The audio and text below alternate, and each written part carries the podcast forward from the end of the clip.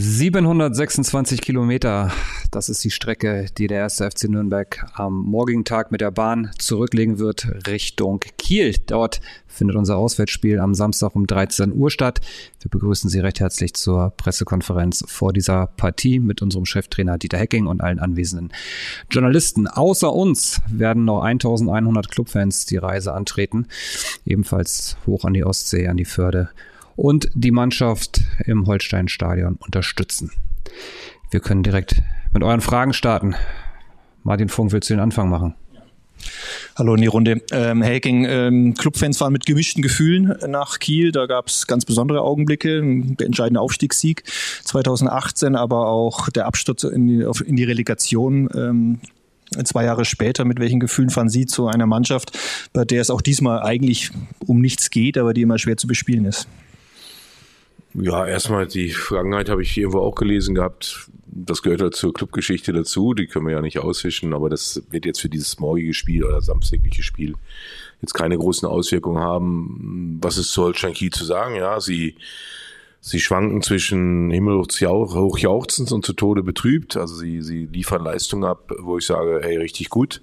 Dann aber auch wieder Leistungen, wo sie ja nicht gut performen und das, glaube treibt sie gerade auch an der Förde so ein bisschen um.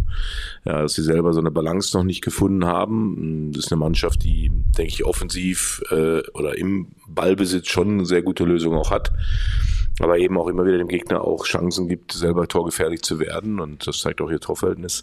Das ist in der Mathematik großartig, viele Gegentore, aber auch viele selbstgeschossene Tore.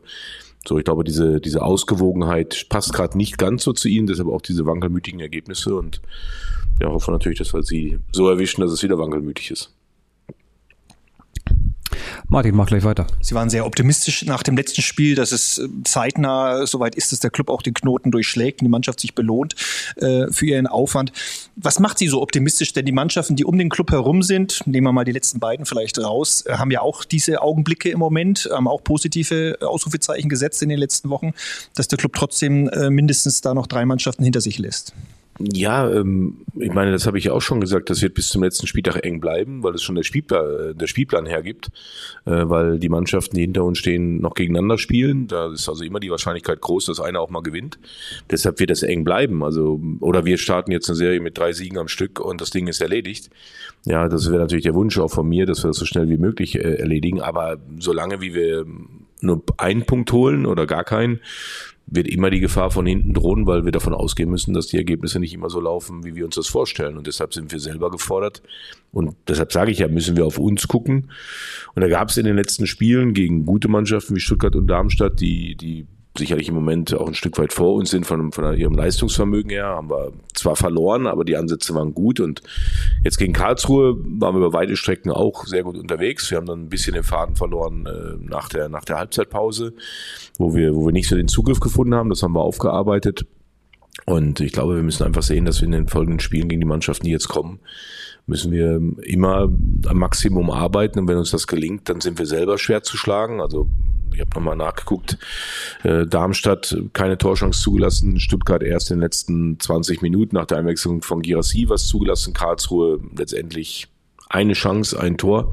Also wir wirken nach hinten im Moment sehr gefestigt. Das gibt mir das eine. Und im Spiel nach vorne hat man jetzt auch gegen Karlsruhe gesehen, waren wir schon gefährlich unterwegs gegen eine Mannschaft, die vielleicht nicht ganz so gut in, in der Defensive ist wie die beiden vorgenannten Mannschaften. Also man kann auch immer wieder was Positives rausziehen und das ist auch mein Ansatz, dass ich sage, auch gegen Kiel wirst du Möglichkeiten bekommen, wenn wir mutig sind, wenn wir die Chancen erkennen, die Räume erkennen, die uns Kiel auch geben wird. Ja, und die müssen wir halt bespielen. Und deshalb können wir dann auch da sicherlich äh, torgefährlicher werden als in den Spielen Darmstadt und Stuttgart. Hat noch jemand anders eine Frage? Ja, Wolfgang Lars von den Nürnberger Nachrichten. Wolfgang, bitteschön.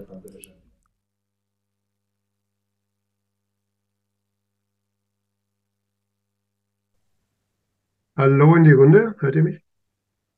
Ähm, Florian Hübner fällt jetzt wohl erstmal ja, ein paar Wochen aus. Ähm, so ein Faserriss in den Rektoren kann sich ziehen.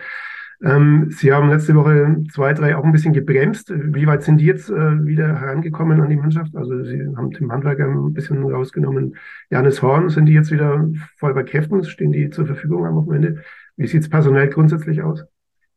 Ja, es ist so, dass, dass Florian nicht spielen kann. Erik Schuranov haben wir noch ein Fragezeichen. Er will heute wieder leicht anschwitzen. Ob das dann reicht, ihn morgen mit nach Kiel zu nehmen, nach seiner Erkrankung, werden wir sehen. Das werden wir kurzfristig entscheiden. Ähm, ansonsten sind erstmal alle soweit fit. Äh, Tim hat ähm, 85 Minuten bei der U23 gespielt. Ich glaube, das war wichtig, dass er, dass er so eine Belastung hatte. Janis Horn haben wir ja gesagt, dass er ähm, drei Tage, in, also innerhalb von drei Tagen zwei so schwere Spiele, haben wir gesagt, machen wir eher nicht. Der war natürlich auch im Kader, war auch fit. Also von daher ähm, sind die alternativen äh, Handwerker und auch äh, Janis Horn und James äh, sind gegeben. Martin. Anschließend an die Frage des Kollegen, äh, Sie haben ja Gefallen gefunden an der Dreierkette. Das hat ja gut funktioniert. Ist das jetzt durch den Ausfall von Florian Hübner wieder ad absurdum geführt für das nächste Spiel oder könnte Janis Horn 1 zu 1 die äh, Florian Hübner Rolle einnehmen? Gut, das, das hat gepasst gegen die jeweiligen Gegner. Ja, also das kann auch am Samstag wieder anders aussehen. Ich glaube, dass wir in beiden Systemen ganz gut unterwegs waren. Ich erinnere an das Spiel gegen Braunschweig, wo wir das im 4-3 hervorragend gelöst haben. Also das ist jetzt nicht so, dass ich jetzt ein Riesenfreund der Dreierkette geworden bin. Äh, es wird immer davon abhängig sein, was der Gegner uns anbietet, wie wir den Gegner erwarten. Das ist bei Kiel ein bisschen schwieriger, weil sie sehr viel auch im Spiel die Systeme gewechselt haben. Jetzt gerade in Rostock waren es auch, glaube ich, drei oder vier verschiedene Systeme, die sie gespielt haben, wo sie auch immer wieder Anpassungen vornehmen. Ähm, darauf müssen wir uns in Kiel einstellen, dass wir vielleicht mit einer Grundformation auch nicht zu Ende spielen, wie wir, oder mit einer Systematik, wo wir begonnen haben, müssen wir ähm, gucken, ob diese Systematik dann auch 90 Minuten durchgespielt wird oder ob wir auch Anpassungen nehmen. Das gleiche ist jetzt im Vorfeld des Spiels wo ich mich jetzt auch noch nicht festgelegt habe, ähm, ob es äh, die Viererkette wird, ob es eine Dreierkette wird. Das machen wir dann denke ich, dann am Freitagabend in der Mannschaftssitzung legen wir das dann fest. Und nochmal Martin. Man hat das Gefühl, dass bei, bei Kiel, sie sind ja offensiv schwer einzuschätzen, aber trotzdem, was so immer wiederkehrend ist, dass Rese ein wahnsinniger Faktor geworden ist und auch nicht umsonst ja auch unterschrieben hat jetzt in der Bundesliga, also wahrscheinlich in der Bundesliga. Ähm, ist das der Spieler, auf den man vielleicht am meisten achten muss, aufgrund seiner Schnelligkeit? Ja, er hat, er hat eine enorme Schnelligkeit. Er ist natürlich auch für diese Mannschaft ein Fixpunkt, aber auch ein Steven Skripski hat, äh, glaube ich, schon zwölf Tore gemacht dieses Jahr.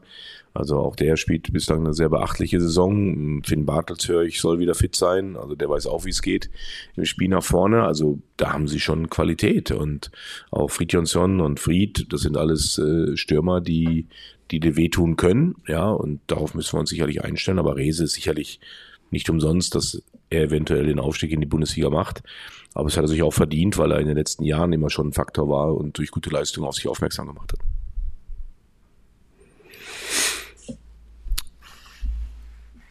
Ich sehe tatsächlich nur noch Martin Funk, der eine Frage hat. Will ich noch eine Frage zur Tabellenkonstellation stellen? Das äh, ist natürlich in den Köpfen vieler Fans auch immer dabei, immer wieder der Blick auf die Tabelle.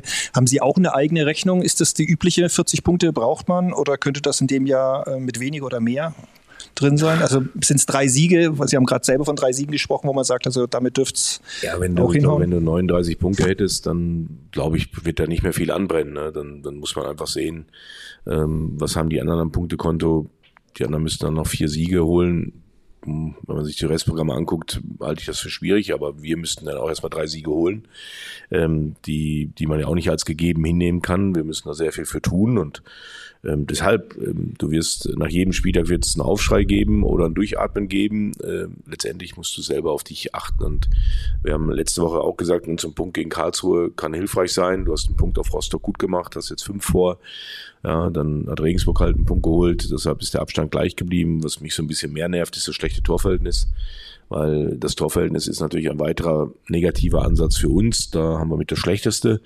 Das haben wir uns selber ein bisschen äh, eingebrockt und, und das wäre schöner, wenn wir da ein deutlich besseres Torverhältnis hätten, weil das wäre in so einer engen Konstellation, wie sie sich darstellt, natürlich auch hilfreich. Denn dann kann man immer noch ein bisschen anders äh, taktieren auch, aber so müssen wir halt immer wieder auch gucken, dass unser Torverhältnis natürlich eher ein Minuspunkt ist für uns.